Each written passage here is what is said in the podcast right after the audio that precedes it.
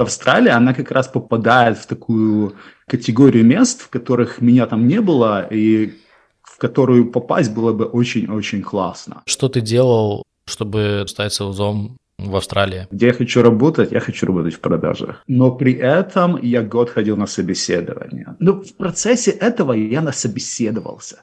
Я научился кайфовать от собеседования, я уже знал, что меня будут спрашивать. Если система такая простая, там у меня были такие простые системы микроскопов там, за 50 тысяч долларов, 100 тысяч долларов, я могу сам ее продать. Всем привет!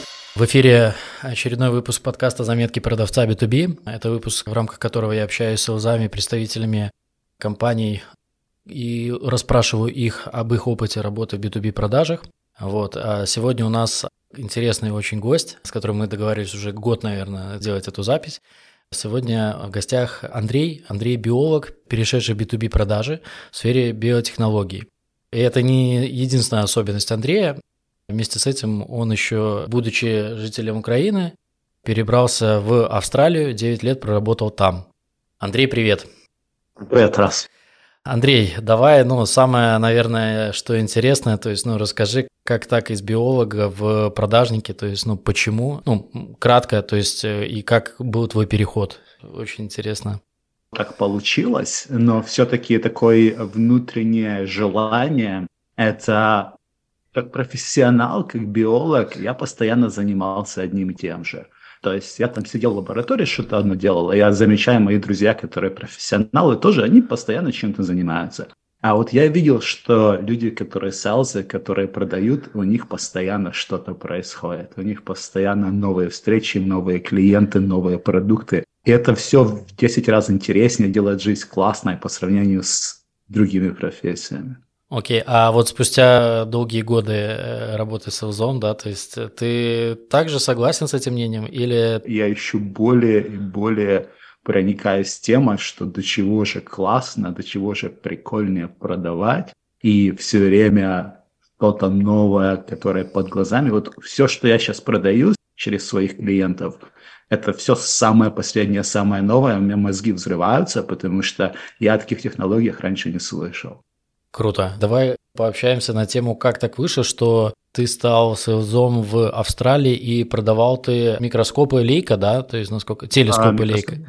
Не, не телескопы. Телескопы мы смотрим на звезды, микроскопы мы смотрим на мелкие такие ага. всякие вещи, клетки, нейроны, коралловые рифы, все такое. Как я оказался в Австралии, это отдельная история. Когда мне было там 20-30 лет, мне постоянно хотелось куда-то, потому что здесь-то я был, а там-то меня не было. И вот Австралия, она как раз попадает в такую категорию мест, в которых меня там не было, и в которую попасть было бы очень-очень классно. И, по сути, я устроился на работу и поехал. Ну, еще там было классно, что там было видно жительство, которое было легко получить. Это для, Но, для украинца это большая, окей, большая а галочка. Ты так сказал, типа, устроился на работу, как будто это просто вот, ну, типа... Не давай, просто, это не просто. Как стать B2B селзом, да, то есть мы сейчас не берем там конкретные компании, ну, наверное, вот в Австралии, то есть что тебе там требовалось, да, вот, ну, условно, кто-то из наших слушателей, да, то есть мне почему стало интересно, что обычно, знаешь, типа, там Америка, Европа куда-то туда, да, вот а с Австралией, то есть, ну, и мы проговорим про разницу этих рынков, да, то есть, и что ты делал, чтобы, ну, стать селзом в Австралии? Смотри, чтобы попасть в Австралию, австралийцы, типа, хотя говорят, что нам нужны инженеры, нужны врачи, все такое, а селзы, хотя работы для селзов не огромнейшее количество, Селзов не хватает, но почему-то правительство считает, что селзы это такие низшая каста людей, и Австралии они не нужны. Поэтому я воспользовался своим киевским дипломом биохимика, чтобы иммигрировать в Австралию. А потому что где-то там было написано, что биохимика вот кстати, Australian Capital Territory не хватает. А вот я этим воспользовался, чтобы эмигрировать, а потом там уже на месте поработал там биологом и перешел с биологии и сбежал а, ну то есть это в рамках одной компании ты поменял просто роль, да, правильно я понял? Я просто уволился. А. Я такой, все, видно, жительство есть, я свободный человек, я не зависю от рабочих виз, от каких-то условий, я могу работать, где мне нравится. Где я хочу работать, я хочу работать в продажах. И что, ну вот выбрал ты компанию. Ну, понятно, что логично, что ты смотрел на продукт, которым ты занимался, да, то есть и этого было достаточно, чтобы тебя взяли с узом в рамках... Нет. Давай Нет. тогда расскажи, что еще, а, с чем ты столкнулся с а, трудностями. То есть первая проблема после того, как я ушел от биологии, это нужно зарабатывать на жизнь. И работа, которая всегда под руками, это что-то продавать. И, угу. То есть я поработал в нескольких таких мелких конторках, которые продавали door-to-door. То есть мы продавали B2C, мы ходили по улицам городов и продавали все от энергосберегающих лампочек до доставки продуктов давай, на дом. Да. Давай я тогда, чтобы так конкретизирую, правильно я понял, что ты пошел туда, где вход порога там достаточно да, было, что ты как гражданин, ты, да, имеешь возможность работать в этой стране, и уже там набивая опыт шишки, то есть после этого ты попал в крупную компанию. Когда я понабивал эти шишки, я понял, а, да, я могу продавать и как же мне воспользоваться своим профессиональным опытом и тем понятием, что я могу продавать, как на этом больше всего для себя поиметь. Я понял, что да, если я буду заниматься продажами в сфере биотехнологий, то я и понимаю биотехнологии, потому что я работал в лаборатории. И по сравнению с остальными другими селзами в биотехнологиях, я еще и продавать умею. Ну да, это два козыря таких нормальных, хороших, очень проходных но при этом я год ходил на собеседование. То есть я в большие такие международные компании хотел попасть, и они, ну, нам нужен человек с опытом продаж в биотехнологии. То есть и... не хватало того, что ты биолог и знаешь хорошо продукт изнутри, типа вот, ну, и хотелось именно такого прям идеального сотрудника. А, то есть они как бы хотят, чтобы человек пришел и сразу же так раз и пошел и пошел на им продавать. То есть, чтобы там не Это учить, не тренировать. Знакомо, да? Много, а, много, много компаний, которые так хотят. То есть это тут не только особенность австралийских компаний. То есть в течение этого года у меня был с одной такой большой международной компанией четыре раунда собеседований, когда они меня там летали на самолете Сиднея в Мельбурн, и там и раунд за раундом собеседования, такой четвертый раунд, и такой, а, мы взяли кого-то другого. И потом с другой компанией в процессе этого началось собеседование. Тоже почему-то они оказались в Мельбурне, тоже отлетал с Сиднея в Мельбурн. И опять в последнем раунде они даже не сказали, почему они меня не взяли. Ну, я так хорошо... Но в процессе этого я насобеседовался. Угу. Я научился кайфовать от собеседования. Я уже знал, что меня будут спрашивать. Я знал, какую реакцию, какой ответ даст. Это очень классный опыт. Да, кстати, я тут добавлю от себя то, что у меня тоже достаточно большой опыт собеседований, где-то это было не от хорошей жизни, может быть, когда-то, но я к тому, что я вот рекомендовал бы всем слезам, которые ну, год и более там работают на местах, время от времени ходить на собеседование, даже не с целью сменить работы, а чтобы да. понимать там в рынке ты, да, то есть чтобы не бояться там в будущем, если вдруг окажется что-то, ну, потому что мой опыт показывает то, что работа в продажах – это такая непредсказуемость. То есть сегодня не значит хорошо, что будет завтра. Вот. И вот иметь вот этот опыт собеседований, какие они бывают, ну, то есть мне он тоже безумно, я кайфую от собесов. Ты знаешь, закончилось тем, что вот свою последнюю работу в Лейке я так людей спрашивал, а что это за компания? Они такие, ну, если ты туда попадешь, то, то, то ты вообще... И я эти собеседования просто прощелкал, и сразу же меня взяли, хотя я знал, что куча людей туда рвались, куча людей говорили, что, блин, гады меня не взяли на эту же самую работу, на эту же самую территорию, на эту же самую позицию. Но я думаю, что вот то, что я там год помучился, походил на собеседование, привело к тому, что когда появилась классная возможность, я так раз и все. Навык прохождение собеседований, он в том числе играет немаловажную роль при попадании в ту или иную компанию. То есть каким бы ты там крутым сейлзом там в прошлом не был, то есть ты можешь заваливать собесы и ну, не достичь успеха. Сегодня наш выпуск нативно интегрирован сервис Nova.io. Это набор инструментов для B2B сейлзов с множеством возможностей поиска имейлов, настройкой холодных B2B email компаний и бесплатный CRM. Сам я более двух лет являюсь пользователем данного софта. Хочу кратко рассказать про один из своих сценариев использования данного сервиса. Вы составляете список компаний, которые вам интересны, плюс должности сотрудников, e-mail которые вы хотите найти. Загружаете этот список два клика с Novo.io и на выходе получаете список e-mail, который там же с Novo.io и верифицируете. После того, как получаете базу email, готовых к отправке, настраиваете цепочку писем и получаете новых лидов, которые готовы с вами встретиться. Если что-то из этого показалось вам сложно, оперативная русскоязычная поддержка поможет с функционалом. Переходите по ссылке в описании, вводите промокод SalesNotes и получайте скидку 15% на любой тарифный план. Давай тогда вопрос такой, что, ну, я знаю сейчас, мы к этому тоже перейдем, что ты знаешь рынок IT-компаний.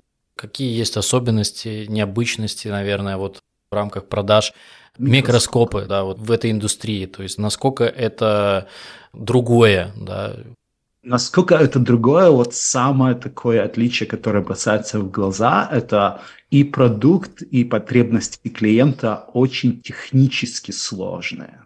То есть в Лейке все продавцы – это бывшие ученые с степенью доктора философии. То есть берут только таких. И почему это надо? Вот обычный день, я помню, у меня был такой прикольный день. У меня было три лаборатории, с которыми я общался. Одни изучали коралловые рифы, вторые структуру кости, и третьи изучали там что-то в нейронах, нейробиологию. И мне нужно было каждый с этих встреч подготовиться, чтобы объяснить этому профессору, как наш новый микроскоп поможет им что-то новое увидеть в коралловых рифах. То есть даже у меня с моим образованием и опытом у меня был взрыв мозгов. И поэтому вот получается, что большинство сейлзов – это очень-очень такие накачанные наукой ученые, которые, ну, не совсем понимают, как продавать, но как таким-то образом продать. Угу. Прикольно. Слушай, а я сейчас вспомнил один из моих любимых фильмов и книг э, «В погоне за счастьем» с Уилл Смитом. Фильм. Ты смотрел его, нет? Если ты скажешь, как называется по-английски, я вспомню. Блин, вот надо сейчас э, посмотреть э, оригинальное название.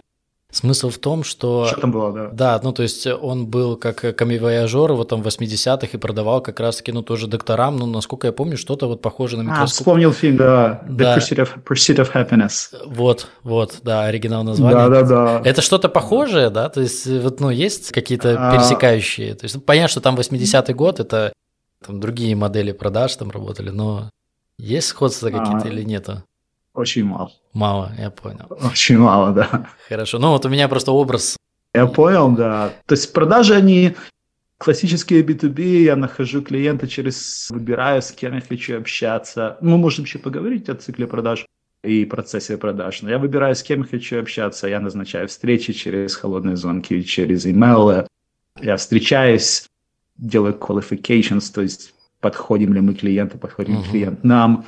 И потом следующая стадия, если система такая простая, там у меня были такие простые системы микроскопов там, за 50 тысяч долларов, 100 тысяч долларов, я могу сам ее продать. А если там конфокальный микроскоп, который там полмиллиона, 3 миллиона долларов, то я вовлекаю уже технических специалистов, которые начинают общаться с этим клиентом. То есть вот так вот выглядит процесс продаж.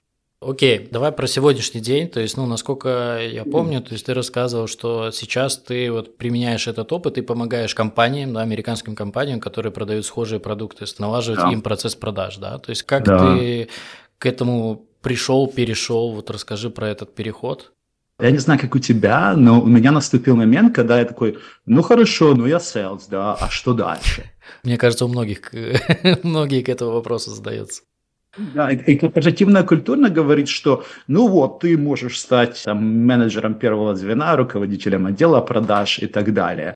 Но это еще более высокий уровень стресса. Это те же планы продаж, тот же отпуск, который ограничен, э, те же выходные, которые ты проводишь на работе. То есть я этого не хотел. Я опять просто ушел, и я нашел себя в этом коучинге – то есть моя рабочая неделя – это пару дней в неделю я занимаюсь тем, что я прозваниваю биотехнологические компании в Соединенных Штатах, Великобритании, назначаем встречи, мы смотрим, что они там создали, как они его продают, и если мы друг к другу подходим, мы начинаем разрабатывать процесс продаж с нуля того, что они создали.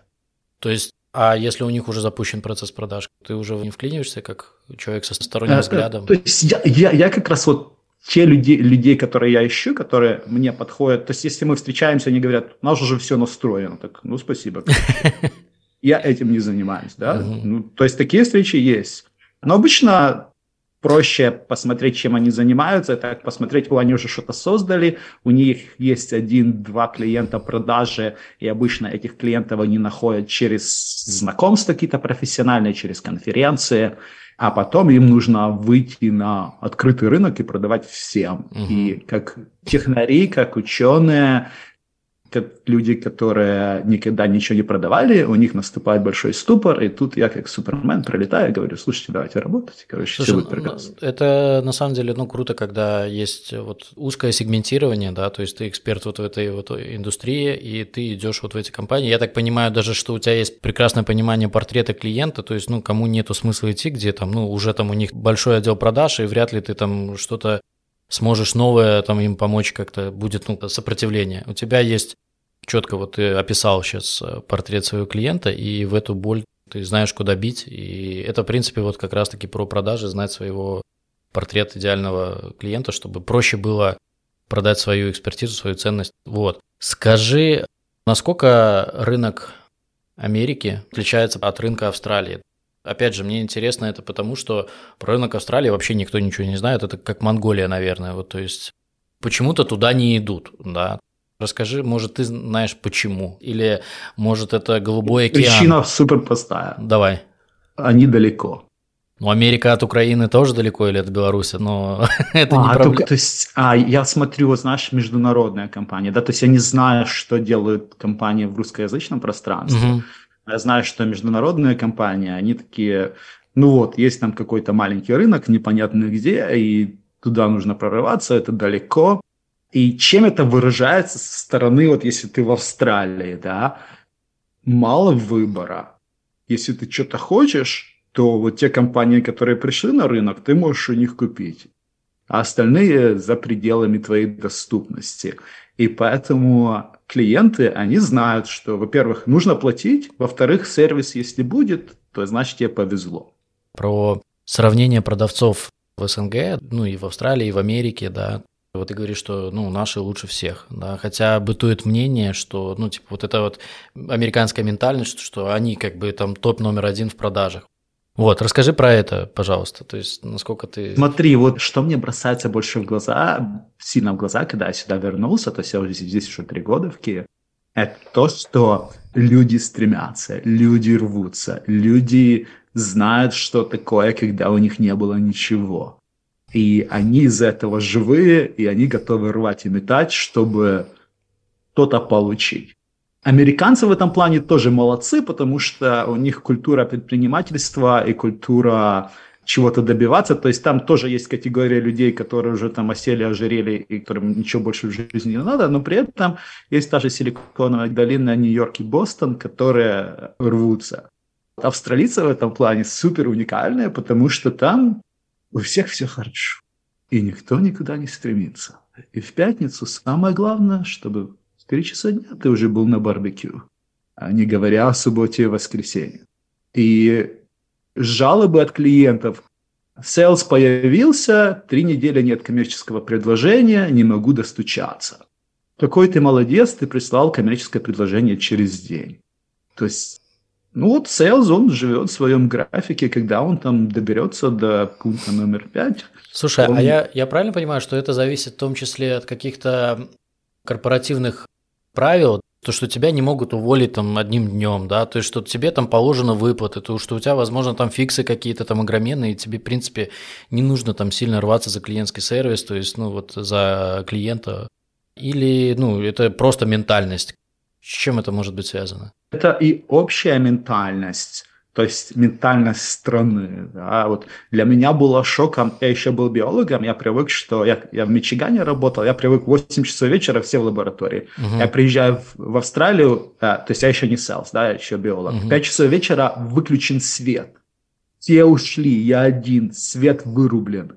То есть 5 часов вечера уже никто даже не думает. То есть это вот такая общая ментальность. И она как-то переливается тоже в корпоративную культуру. То есть я в Америке не работал в корпорациях, я работал только ученым, я не, не занимался продажами. Но все равно я видел, что работать на выходных – это чушь, работать поздно по вечерам, работать вечером в пятницу – это чушь. Там, может, какие-то новые люди к чему-то там еще пытаются.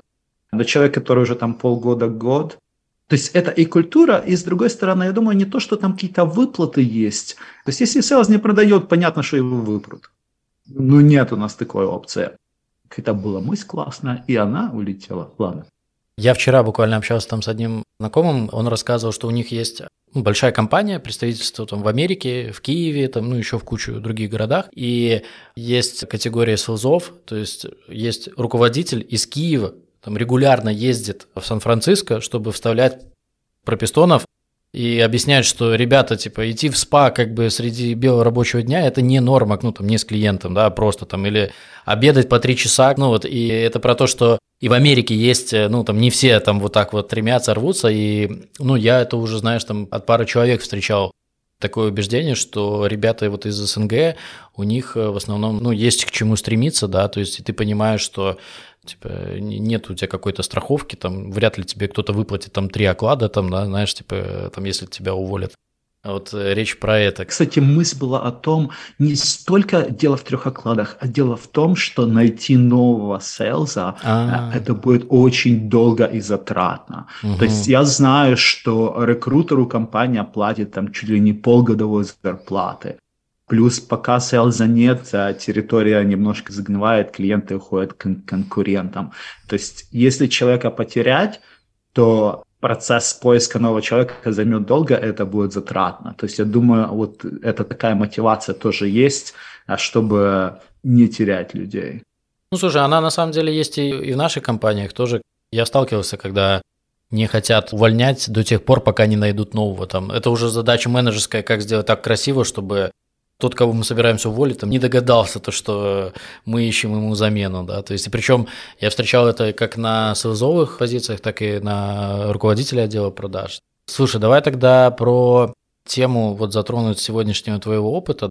Я хотел бы немножко пообщаться на тему доверия к селзам вот здесь и там. Есть ли здесь на эту тему что поделиться? То есть почему клиенты там больше доверяют селзам или наоборот, вот, ну, на основе твоего такого международного опыта, какое бы ты сделал предположение, кому проще?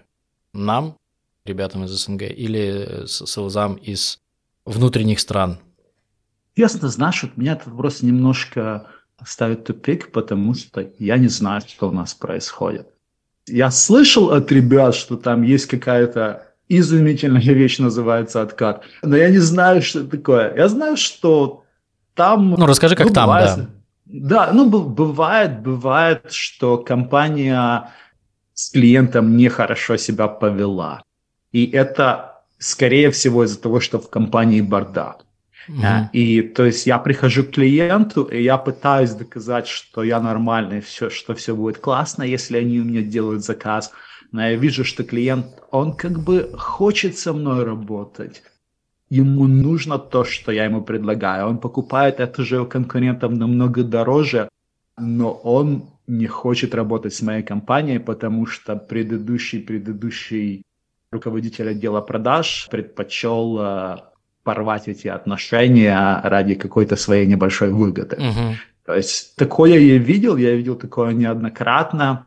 Это недоверие. Но, в принципе, в остальных случаях B2B клиентам смотрит, доверяли я достаточно, что товар будет доставлен, правильно ли это товар, будет ли поддержка после этого, да, все будет хорошо, цена устраивает. То есть э, такие логические отношения, логические решения. Все хотят заработать, все хотят купить подешевле и получше, и если показать, что у тебя дешевле, лучше и надежно, то ну, купят, тут, да, да, я понимаю, что речь про стандартные бизнес-процессы, то есть, ну, я, наверное, про негативный опыт работы.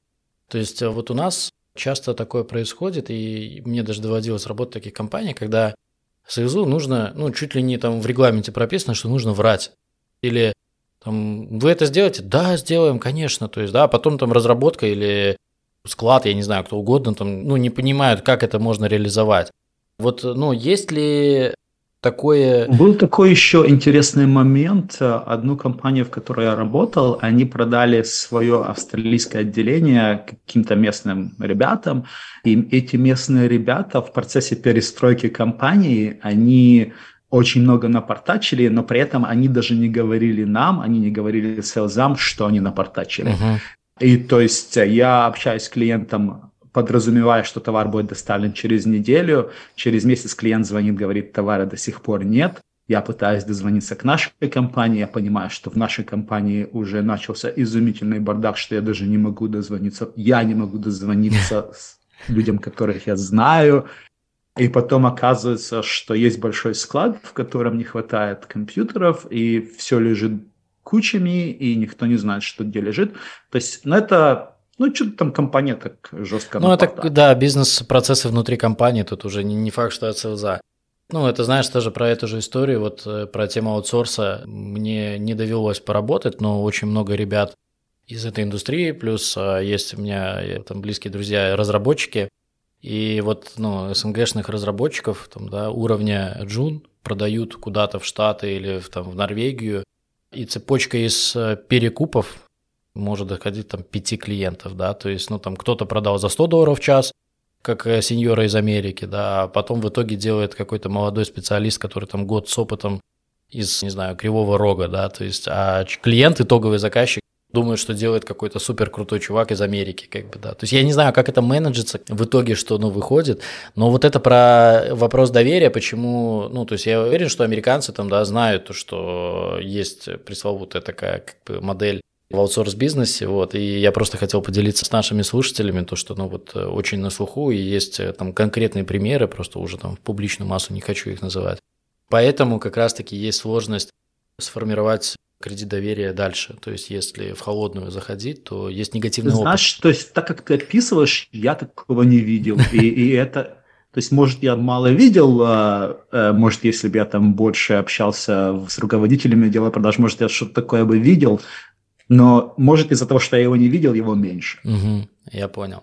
Хорошо, давай тогда перейдем к теме, которая уже последние, я не знаю, лет пять, наверное, там волнует многих, да, типа тема холодных звонков там против имейлов, да, вот, ну, мы знаем ситуацию там в СНГ рынке, ну, я сейчас не буду на ней там останавливаться. Расскажи, ты просто договорил, что отлично работают в Штатах холодные звонки. Поделись опытом.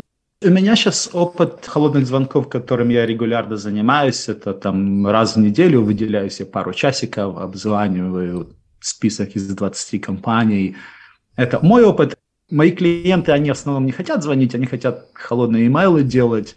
Но это основной путь назначения встреч. У меня сейчас э, встречи, которые я назначаю, треть с холодных звонков, треть с LinkedIn и треть через э, email идет. И ну, достаточно я... отличная конверсия для холодных звонков, то есть, ну, почему-то у некоторых думают, что это вообще не ну, работает. это тоже зависит, потому что я звоню в компании там 10-15 человек. Угу.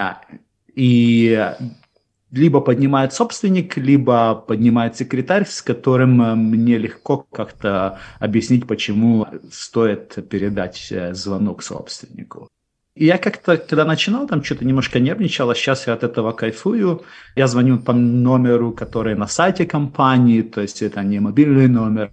Я понимаю, что они ожидают холодные звонки, они понимают, что они там будут. Если они подняли трубку, то значит, может вполне кто-то им пытаться что-то продать но работает. Угу. И мне нравится. Ну, это тоже, наверное, ну, роль индустрии, портрета клиента. То есть, ну, наверняка, да, если ты будешь продавать Microsoft, там, да, наверное, с холодного звонка будет сложновато выйти там на там 100-500 отделов вот этих вот пройти, да, то есть речь про небольшие компании, если у тебя сегмент клиентов небольшие компании, то ага. why not, да, типа, как говорится. Просто пробуешь и смотришь, что работает и что тебе заходит. Угу. Ну, я имею в виду, то есть, а насколько клиенты к этому нормально относятся, более чем, ну, твой опыт говорит, что отлично, никаких, знаешь, типа, не звоните мне больше, то есть, вот это вот. Пару раз за год я наткнулся, то есть, по сути, если там 20 звонков в неделю, ну, там, через неделю, да, ну, то есть, достаточно сделал, ну, пару раз я наткнулся на людей, которые были в таком состоянии взвинченном, но это скорее исключение. Угу. То есть, ну, если нормально умеешь звонить, то никакого негатива ты там не получишь.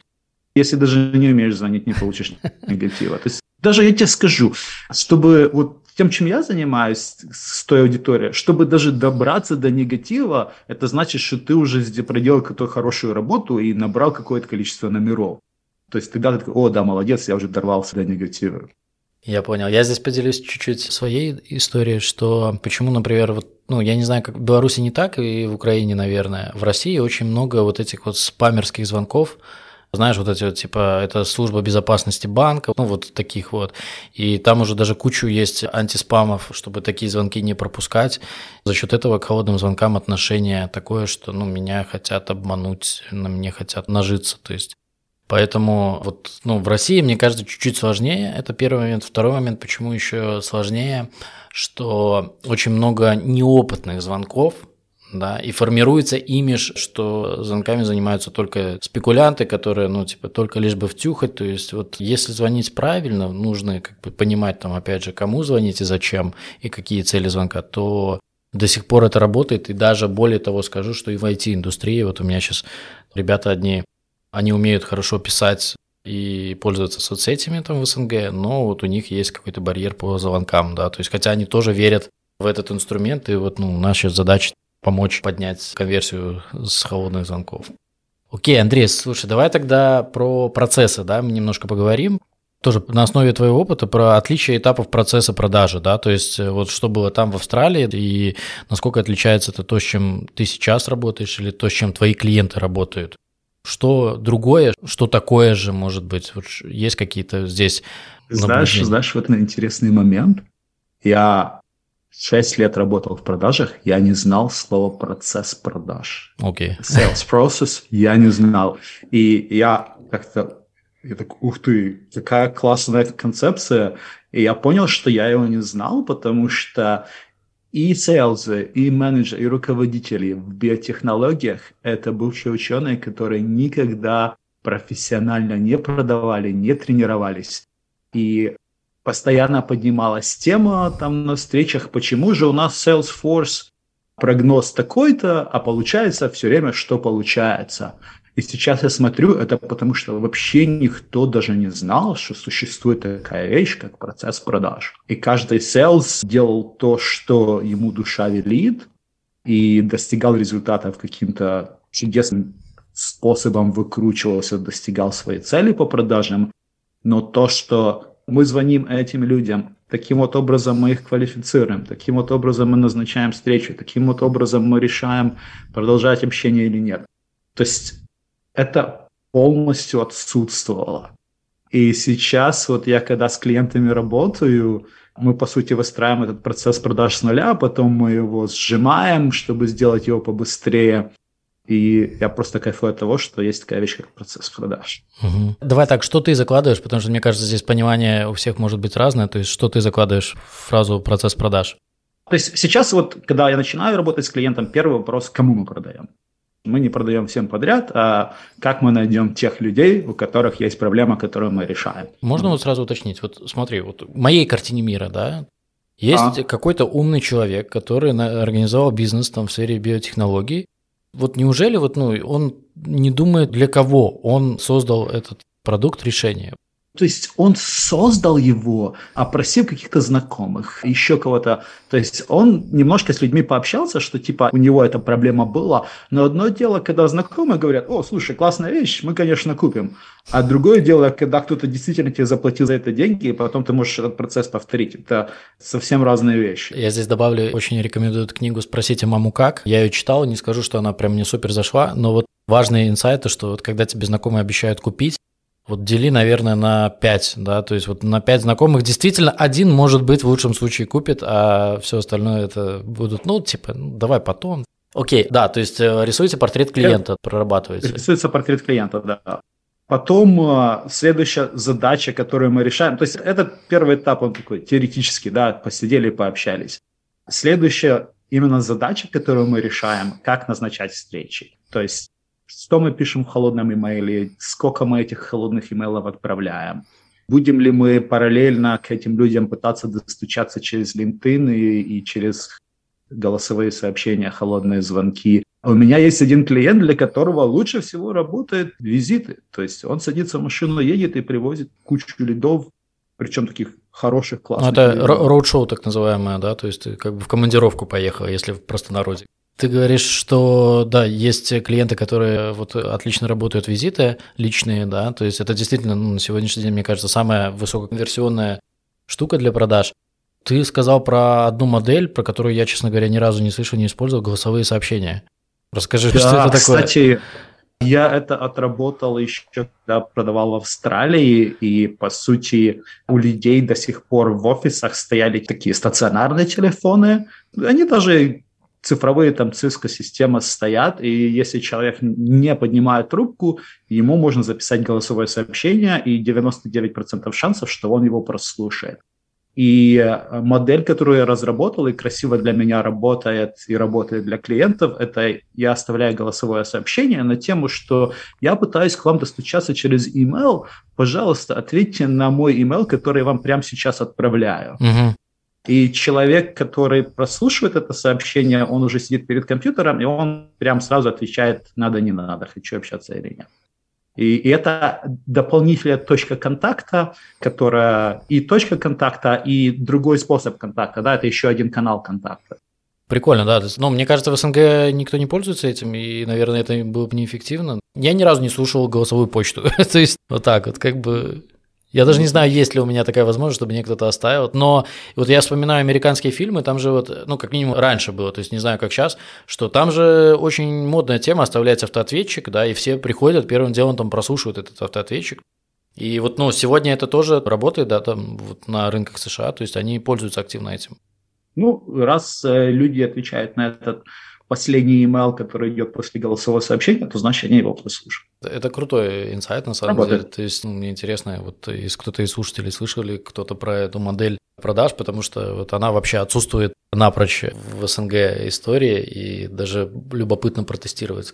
Хорошо. Я больше тебе, Тарас, скажу. Смотри, Тарас, даже вот на эту тему, да, вот есть у меня 20 номеров, которые я хочу сегодня обзвонить вечером, да, угу. сегодня там в Штаты, в Штаты я звоню, да, 20 номеров. Я уже заранее знаю, что из 20 3 человека поднимет трубку а 17 пойдут голосовые сообщения. И что мне, типа, ложить трубку? Нет, конечно, я лучше оставлю голосовое сообщение, отправлю еще один email, и этот звонок не пойдет куда-то, а будет еще, я ну, да. чего-то еще и назначу какую-то встречу. Кстати, это тоже хороший момент. Ну, ты уже потратил время на звонок, что тебе мешает чуть до финале, типа, возможно, это тоже сконвертит. Я здесь, наверное, с точки зрения, что как много кому я могу позвонить, у кого будет возможность оставить голосовую почту даже вот с этой точки зрения. И если бы мне оставили, для меня это было бы, как знаешь, как смс типа вау. Ну, то есть это тот канал, который точно никто не использует, он уже типа такой старый, ну, и я точно прочитаю смс -ку. Или как я еще некоторым клиентам советую, это письма не email, а прям вот живые письма, да, то есть и я тоже консалтирую компанию, которая только так генерирует заявки входящие, то есть вот они берут там 20 тысяч адресов, то есть они вкладывают в это деньги, персонализированные текстовые письма. Круче только если ты еще от руки. Но написать 20 тысяч от руки писем, наверное, можно списаться. вот. Мы, кстати, это делали с двумя клиентами, а не прошло ни с одним, ни с другим, но мы это пробовали, и мне нравится вот эта вот идея. То есть на бланке был распечатан текст, а потом типа «Здравствуйте» от руки и подпись от руки, и ага. на конверте от руки напишен адрес. То есть было видно, что это не какая-то массовая да, ссылка, да, да. а что мы типа отправляем эту человека. Но у нас не сработало. Не сработало, да? То есть не было ответа? Не, ну, ну мы там тестировали разные каналы общения и там типа, ну давай отправим 20 этих конвертиков, угу. посмотрим, что получится. Но не получилось. Прикольно. Ну, я просто почему для меня это был вау-эффект, вот когда я там, 5 лет назад работал в телеком-компании, то есть, ну, полторы тысячи сотрудников, попасть в топ-менеджмент, ну, непросто, да. И я помню историю, когда э, сверху вниз, ну, то есть, грубо говоря, у нас был там недовольный клиент, он написал, типа, жалобу на, ну, там, топ-менеджмент коммерческого сектора из коммерческого сектора спустилась дальше там, на руководителя департамента, руководитель департамента отправил на руководителя отдела, руководитель отдела там узнал, кто это из сотрудников, и вот так вот там за неделю, то есть сверху вниз пошло, то есть для меня был шок, то что такие письма в частных компаниях там разбирают, там как-то э, просматривают и распределяют там, да, то есть он по первому абзацу понимает, кому это там, ну, дальше переадресовать, все, дальше там не дочитывает, и уже там пусть следующий. Вот. И я еще тоже там общался с э, одним знакомым, вот он так стучался в топовые гейм-индустрии, типа Blizzard, там, то есть вот э, тоже через обычные почтовые письма получалось. То есть у тебя получалось, потому что мне эта идея нравится. Да, то есть да. Это, это то, что я хочу попробовать еще еще. Но пока что там, где я сейчас продаю, оно как-то не совсем подходит. Но у тебя это сработало, да? Не, а, у меня, я говорю про два опыта, я тоже вот примерно так же, то есть я всем об этом рассказываю, но мне не доходило никогда руки взять и написать вот, ну, вот это. То есть мне кажется, что как вариант можно нанять вот этих вот ребят, которые там красиво пишут, да, то есть заплатить за вот эту вот писанину, то есть красиво, таким профессиональным почерком, ну и вот посмотреть, да, что из этого может выйти. И еще важный такой здесь момент, что нужна платная доставка прям типа в руки, да, то есть, ну, как бы грубо говоря, что тебе приходит отчет от прочтения, что ты заплатил, чтобы Классно, да. да, получил именно это тоже дороже, и в современном мире это сложнее ввиду того, что, ну, типа, работают на дому, как бы, да, то есть многие компании, и может быть так, что, ну, типа, там, ты написал, а когда они там действительно рассматривают почту, вот. Но однозначно я уверен, что если сделать оценку стоимости встречи, грубо говоря, посчитать, сколько стоит 100 отправленных таких писем, и сколько будет стоить там генерация встреч, то ну, ты выиграешь. Ну, а дальше уже как проведешь встречу, безусловно. Хорошо, давай, Андрей, я тебя вот э, перебил, наверное. То есть дальше вы прорабатываете процессы, как назначать встречи. Что еще? То есть что еще, еще входит вот, ну, в процесс в твоем понимании, процесс продаж? То есть, когда мы назначили встречу, я готовлю клиента, чтобы он эту встречу провел адекватно. И э, люди, которые никогда не продавали, они такие сразу думают, что нам нужно рассказать, какие мы крутые, показать кучу слайдов и все такое. То есть, я, ага. то есть мои клиенты это ребята, которые супер шарят в своем товаре, даже в потребности, но они даже не понимают, что такое discovery call, то есть что такое типа расспросить клиента, с чем же он работает, какие у него проблемы и все такое. То есть я вот вчера буквально, мы готовились к первой встрече, и этот клиент, он знал, что такое Discovery Call, он знал, что нужно проработать, расспросить детально перед тем, как даже что-то показывать. Но у него не было такого представления, что под конец встречи нужно сказать клиенту, давай работать вместе. Давай, призыв к действию, да? Призывы к действию, да, call to action, призыв к действию. То есть у него этого не было. И даже заставить его это проговорить было трудно. Ну, скажи своими словами, как ты это скажешь. Он такой... «Э, э, он, то есть ребята, которые не продавали, они как-то пытаются увильнуть от не, этого Им неловко, напряж... да? Типа, то есть... Да, им неловко, да. Угу.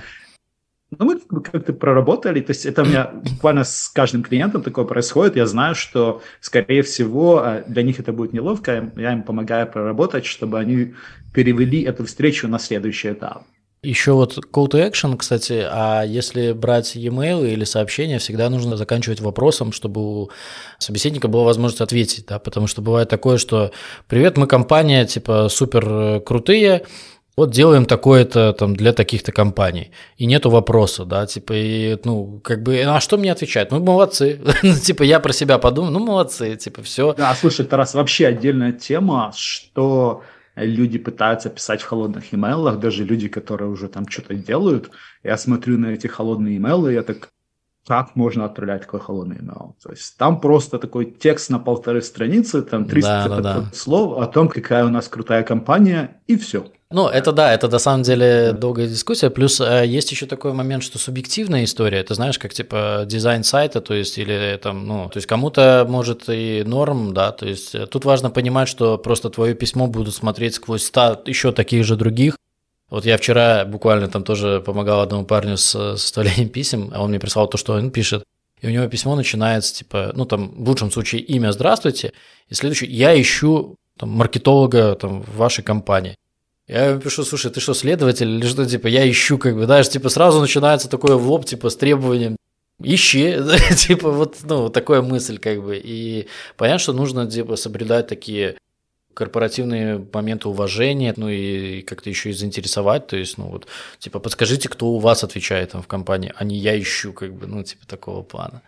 Слушай, Андрей, ну, на самом деле, принципе, мы, наверное, зафиналиваем наш выпуск подкаста, да, то есть, как я всегда, то есть у меня формат уложится в час, и все слушатели, которые дослушают до конца, вам огромный респект, спасибо за то, что вы потратили время. Я надеюсь, что получилось сделать диалог, чтобы вы применили эти знания в деле. Спасибо тебе, Андрей, за наш созвон. Спасибо, Тарас. Очень интересно. Я вот пытался разобраться, что в моем опыте для кого-то важно, актуально, имеет смысл, и ты вот как раз помог мне пройти через этот опыт и понять, что же во мне есть, да, о чем я могу с людьми общаться. Да, да, То да. есть это, это очень классно. Все, ребята, всем спасибо. До новых встреч.